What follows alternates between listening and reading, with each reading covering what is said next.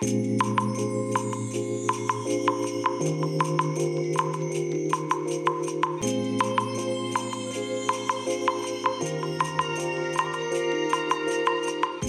いおはようございます。本日はですね6月16日金曜日でございます。車の中の気温は23.3度ですね。え天気はね晴れと曇りのなんか中間みたいなねそんななんか微妙な天気ですね、晴れてるようにも見えるんですけれども雲もかなり多くてですねしかもその雲がですね薄い雲じゃなくてねかなり分厚い雲なんですよ。もしかしたら今日場所によってはね、えー、突然この、えー、夕立みたいな感じのね、スコールみたいな雨がね、えー、降ってくるのかもしれないですね。はい。えー、ちなみにね、予報ではね、今日かなりね、気温が上がるような、えー、予報が出ておりますので、えー、熱中症にはね、ちょっと気をつけなきゃいけないななんて、えー、思っております。そんなわけで、もうすでにね、えー、車の中はエアコンをつけているというね、まあ、そんな状況でございます。はい。えー、それでね、えっ、ー、と、昨日の夜、まあ、収録したラジログの中で、ね、あのー、DTM 関係、音楽のね、DTM 関係のお話、機材関係のお話させてもらってたんですけれども、えと、その後ね、帰宅してからですよ。えー、昨日の夜中と言えばいいんでしょうかね、いろいろ見てましたら、ね、もうね、残念な機械、あの、機材がね、残念な機材って言い方変ですね。すごくいい機材がね、残念なことにね、もう廃盤になっていたということにね、今更ながらに気がつきまして、いやー、もっと早く知っていればなと思ってね、もう後悔しかないっていうね、まあそんな状態なんですけれども、えっ、ー、と、昨日のお話ではね、えー、ローランドの JD08 というね、えー、っとね、JD800 というね、シンセサイザーがあったんですよ。私が学生ぐらいの頃にね、え出ていたシンセサイザーでね、まあ、あのー、当時ね、いいなと思いつつ、まあ、お値段もお値段だし、まあ、機種そのものもね、非常に大きいキーボード、シンセサイザーでしたので、まあ、購入することもね、なく終わってしまっていたんですけれども、えーと、それのね、復刻版がその JD08 というね、えー、昨日お話しさせていただいた内容になるんですが、えー、それとは別でですね、えー、さらにもっと昔のシンセサイザーで Jupiter8 というね、えー、アナログのねシンセサイザーがあるんですけれどもこのシンセサイザーの復刻版っていうのが今まで出ていたらしいんですよ。えー、2019年だかに廃盤になったみたいですけれども、えー、JP08 すごい紛らわしいんですけどね JP08 という機種がね販売されていて4万円ぐらいでねどうもね当時販売されていたみたいなんですよね。でこの JP08 のねストリングス系まあパッパッド系って言えばいいんでしょうかねシンセパッドって言うんでしょうかねこれがね YouTube で動画を聞いたらね素晴らしくいいんですよ。素晴らしく良くてですねえこの機種売ってないの？と思って調べたらね、まあ、廃盤になっていたってことが分かってですねでもねローランドのホームページにはまだね商品一覧の中に載ってるわけですよ。これ法律に違法して脱法行為になるんじゃないですかって思うんですけどね。ねもう販売してない商品をねあたかも販売してるかのようにね商品一覧に並べるのってこれいけないはずなんですけどねローランド何やってんだろうっていうね。えー、まあとにかくね生産終了している商品ということでね JP08、えー、同時発音数4和音ということでね、えー、それをね2台 MIDI でつなげることによってね、えー、まあ昔発売された時の、えー、ジュピター8ですね。これと同じ発音数になってね、えー、使い勝手が良くなるようなっていうねまあそんな、えー、こともねネット上で出ていたりとかもしてですねまあ正直欲しいなと思いつつもう手に入らないからどうにもなんないよねっていうまあそういうお話なんですね。で、えー、このねジュピターシリーズが現行商品で復刻版で出ているものがあってえっ、ー、となんだっけな。なんだっけな。ジュピター X なんとかとかいうね、えー、型番なんですけれども、えー、これがねミニキーボード搭載のタイプで今販売されてるんですよ。ただねもうね、販売価格がね、15万8000円とかね、もうとんでもない金額なんですね。ただし、そのパッド系の音がね、素晴らしくいいんですよ。もうめちゃくちゃ良くてですね、でもさすがにシンセサイザーにね15万8000とかねちょっとかけらんないでしょうっていうね。うーん。という状況なんですよ。でもめちゃくちゃいいなと。音は本当にね素晴らしく良くてですね、うん、欲しいけどちょっともうとてもじゃないけど手が出せないっていうね、うん、まあそういうね音源を見つけてしまったわけですよ。ね。いやーね5年前にね気づいていればねまだ普通に販売されていたわけであの JP08 がね。なので5年前に気づいて買っていればなーっていうね。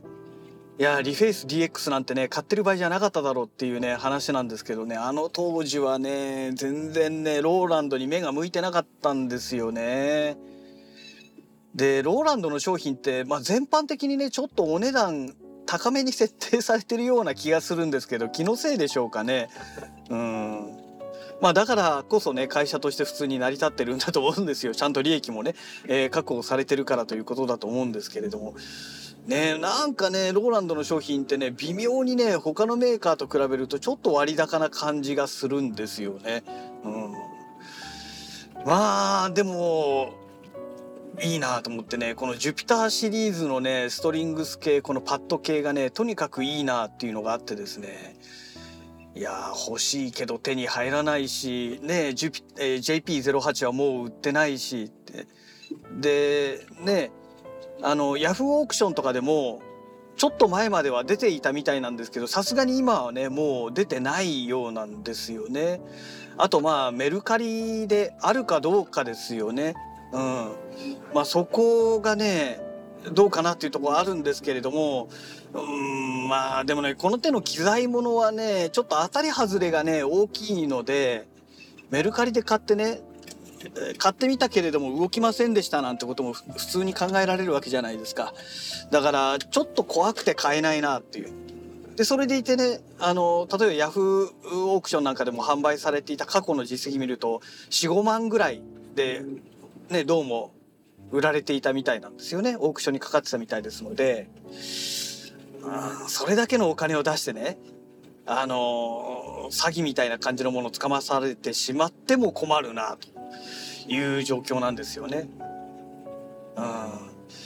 うん、でまあ結局ね最終的に行き着くところまあだだ妥当なものというんでしょうかね妥協案というんでしょうかね、まあ、それが結局昨日お話ししてました、えー、JD08 ですよね。まあ、これは現行商品なので今でも普通にねえー、買えるんですけれどもまあ普通にって言ってもねそれでもねなかなか商品がね手に入りにくい状況にはなってるみたいなんですよ。えー、反社によってはね在庫を抱えてなくてですねあのもう取り寄せっていう風になってるケースがねもうちょこちょこありますので、えー、録音カンパニーではなかったですし、えー、サウンドハウスでもなかったんですよね。うん、なのでまあもし購入するということであればね、まあ、早めにやっぱりゲットしといた方がいいのかなというね、えー、そんな感じはしてますね。うんいやーまあでもねこのストリングス系ねまあ今どうしてもねこの DTM 関係っていうのがもうソフトウェアの方に全体的にみんな流れていってますのでハード系の音源ってなかなか今売れなくなってるんじゃないのかなと思うんですよね。で特にね今みたいにこのサマーセールとかがねこういう風に開催されてると年に2回ねこの大きなセールがありますから DTM 関係っていうのがね。えー、ですのでもうハードで買うのがねバカバカしいっていうぐらいやっぱりねソフトがすごく安くなるんですよ。ね。うん、そこもね大きな問題だと思うんですよこのハードが売れなくなってくるっていうね。でハードが売れないからねだからまあ結局どんどんどんどんまあハードそのものもね値段がねペイラインが上がってくるわけで値段も上げざるを得なくなってね、えー、ですぐに商品も廃盤になってしまうっていうね。まあそうなんてでしょう悪い方向悪い方向へとねまあ流れていってるというような、まあ、そんな感じがするんですよね。うんねまあねであとね全体的なねこのハードの方の流れももう大きいシンセサイザーっていうのはね数が減ってますよね昔と比べるとみんなね小型化されてるんですよ。でやっぱりそれはねあのライブで使うってことを前提にしてなくて自宅でね DTM をやるにあたって機材をいくつか並べるとねやっぱりねハードのシンセがでかいと邪魔なんですよね場所をものすごく食いますからまあそういうのもあってねみんな小型化されてきてるのかなというまあそんな感じはするんですよね。ただねまあ、キーボードだけはもうこれ物理的にね小さくしてしまうと今度演奏がしにくくなるというね本末転倒のお話になってきてしまいますので、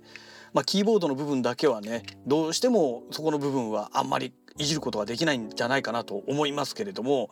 ねえちょっとね今ねそんなわけでねもう仕方ないのでえー、この JD08 昨日ねラジログでお話しさせていただいた JD08 をね、まあ、購入する方向でね、まあ、今検討しているところでございます。はいはい皆さんお疲れ様です。えーとですね今仕事終わってね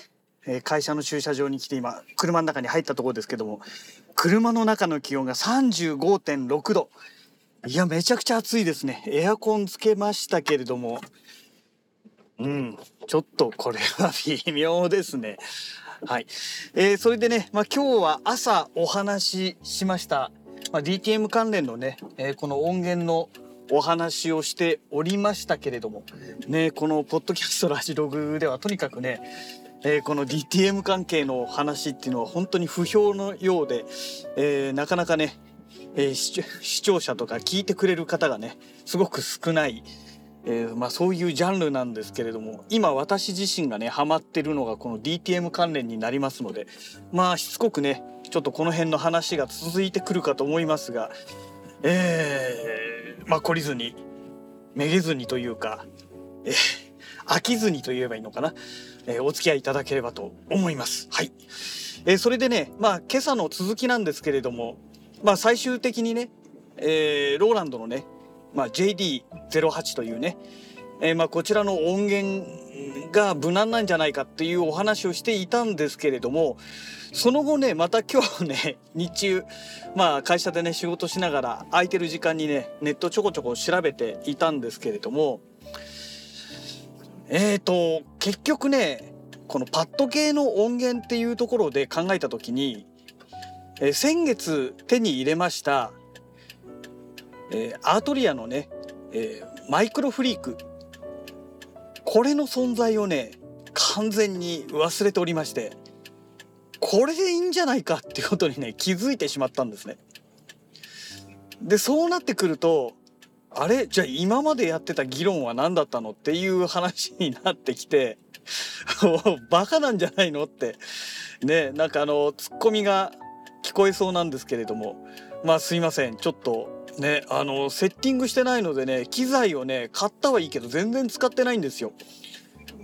まあ、全然使ってないという部分もあってね機能をよく分かってないっていうのがね、まあ、正直なところなんですね。でまあね YouTube で検索するといろいろとねそのベテランの人たちがいじったね、えー、動画がねいっぱい見れるわけじゃないですか。でそもそもなんでマイクロフリーク買ったのって言ったらね、まあ、そういうアンビエント系のね、まあ、音が強いなというところで選んで買ってますからねいやこれはうっかりしてたなということでねえー、まあとにかく、えー、そういうことでねあのもうねパッド系の音源はマイクロフリークでいいだろうと。というところまで来ました。これが今日の日中の話です。はい、えー、今朝までの話ではローランドの JD08 で妥協しようというお話をしていたんですが、まあ、それもいらないだろうということでね、えー、マイクロフリークでいいんじゃないっていう。でマイクロフリークにはですね実はあのエフェクターがね搭載されてないんですよ。ね、エフェクター内蔵されてればね本当に良かったんですけどねエフェクターないのでえー、ですのでまあねエフェクターはねもう必須なんですね。必ずねこのオーディオのね出力の先にはねエフェクターをつけないとまあダメなんですよ使い物にならないわけですよ。まあそういうね、まあ、機材になるわけですけれどもでねまあエフェクターについてはあのビッグスカイっていうねえー、一昨年だかに購入したね、えー、空間系のあのエフェクターを持ってますので、まあ、これはこれでいいだろうということになるんですが、えー、私が持っている他の音源で、えー、コルグのね、えー、ボルカ FM というね FM 音源持ってるんですね。でこれをねやっぱりね生かさないともったいないだろうということで、まあ、これを使いたいわけなんですけれども、まあ、これを使うんだったらねやっぱりねちゃんとしたエフェクターを使いたいなと思っているわけですよ。えつまり私に今必要なのはエフェクターなんじゃないかと。空間系のエフェクターをもう一個必要なんじゃないかというお話になってくるわけですね。でねまあビッグスカイ持ってますけれどもねビッグスカイはどっちにしてもえマイクロフリックで使ってしまいますからそうするとねボルカ FM で使えるエフェクターっていうのがなくなっちゃうので、えー、まあ、これでなんか使買ってね、えー、つなげなきゃいけないなというお話になるわけですが、まあ、以前からねこれいいんじゃないかと思っていたものがあるんですよ。えー、Zoom のですね MS-70CDR っていうね、え、空間系のマルチエフェクターがあるんですね。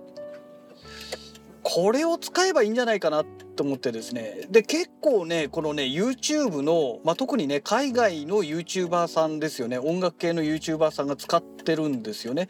えー、マイクロフリークに使ったりとかあとはこのボルカシリーズですね、えー、これにね使ってるケースが非常に多くてですね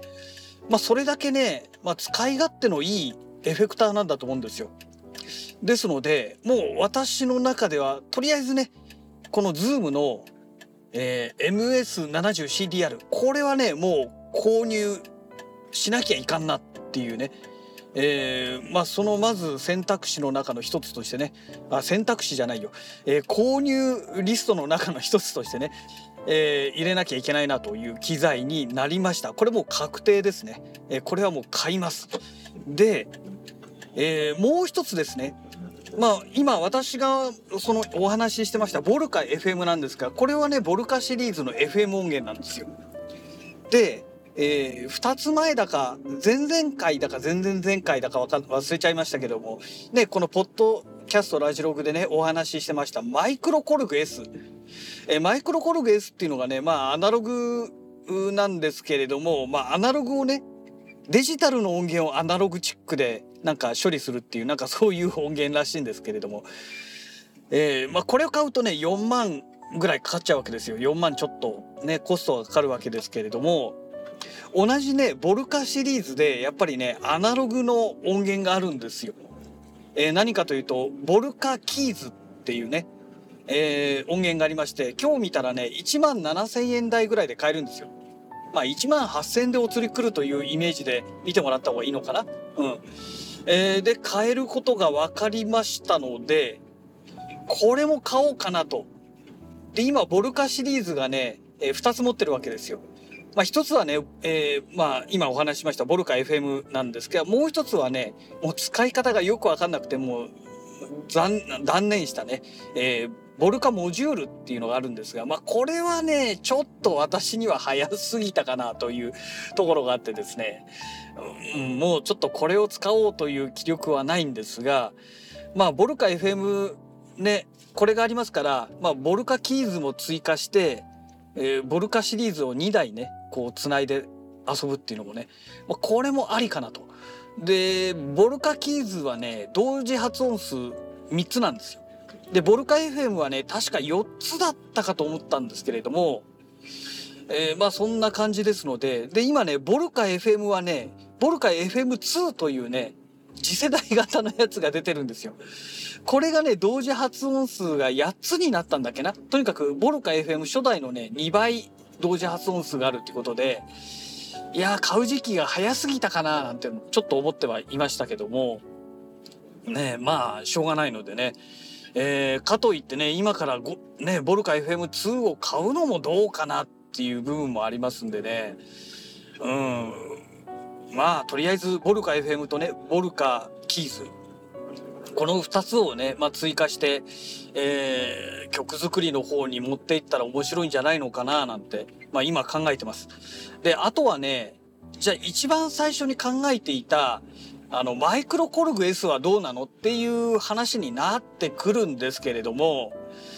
うん、ここが難しいとこなんですよね。でマイクロコルグ S を買うんだったらボルカキーズはもういらないかなと思ってましてねまあ同じねアナログなんでね同じメーカーのねまあもちろんね音なんかも全然変わってきちゃうんだとは思うんですけれどもそこをね、どうするべきかなという感じでいるんですよね。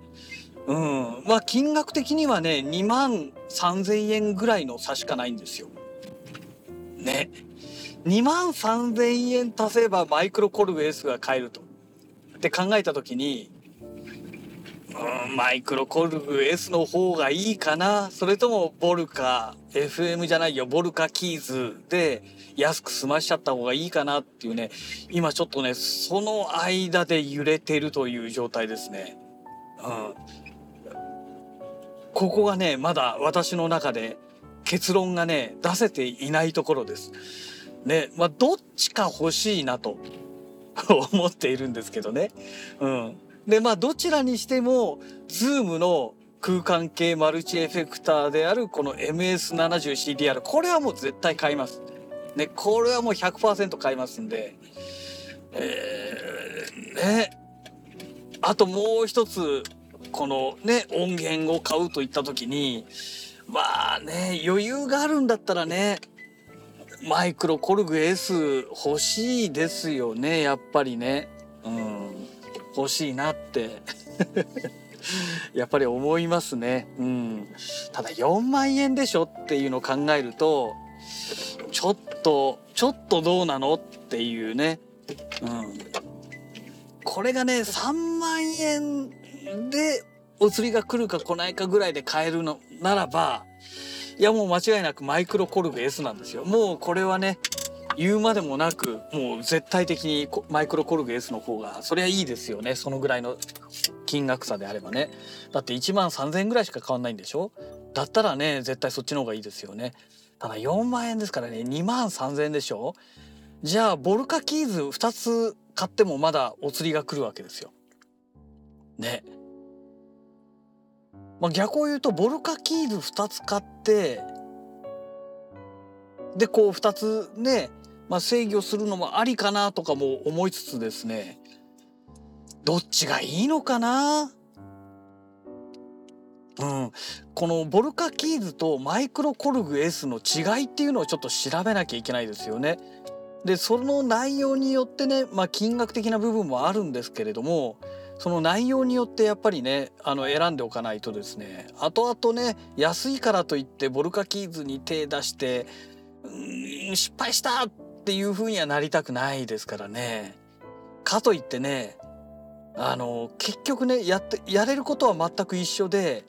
ただ金額が違うだけでした同時発音数が違うだけでしたっていうことでしたらマイクロコルグ S を買うのもどうかなっていうのもありますしね。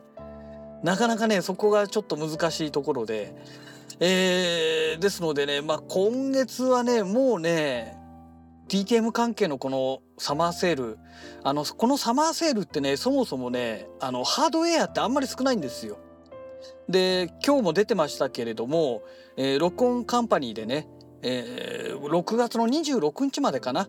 ハードウェア関係のねえー、セールを始めたみたいなんですけれども一通り見ましたが私が欲しいものはね入ってなかったんですよ。せめてここでねマイクロコルグ S が入ってればね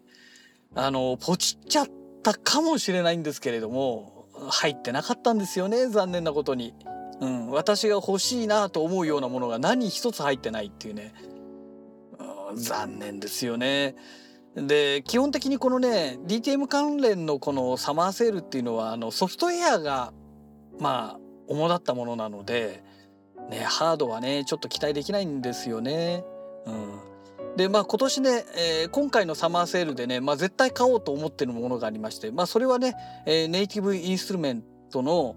えーと、コンタクトのバージョン7ですねのアップグレード版私バージョン6持ってますので、えこれをね買おうかとは思ってます。でこれはね、えーと、来月7月の6日までかなセールやってますので、まあ、月明けたらね7月に入ったらあのもうポチる予定です。今月はもうやめます。うん。あのそこそこねもう今月使っちゃってますので、ねこれで例えばねえっ、ー、とズームのね、えー、その MS70CDR 買うなんて言ったらもう1万3,000円ぐらいすっ飛びますからまあこれもね今月買うかどうかっていうのは正直かなり微妙なところではあるんですけどね、うん、まあ来月買ったとしてもねそうするともうその時点で2万円でしょ？いやーきついなやっぱりきついですね。うん、でねちょっと気になってるところがあのー、中国がね今ね結構やばいらしいんですよ。いろんな意味で。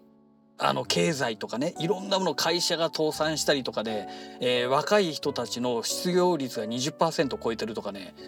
えー、とにかくね今相当中国の経済が一気に悪化してるみたいですので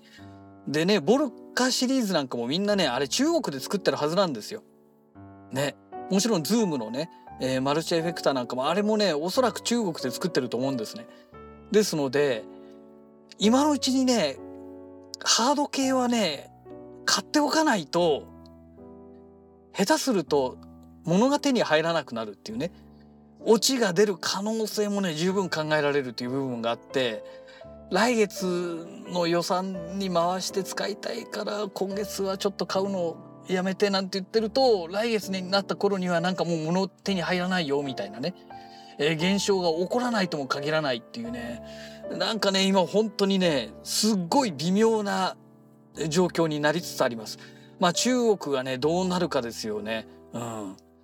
ねちょっとね中国そのものがいろんな意味できな臭くなってますのであのー、なんだろうこれからねちょっとお金を貯めてとかね、えー、来月とか再来月ぐらいであれを買うんだっていう人は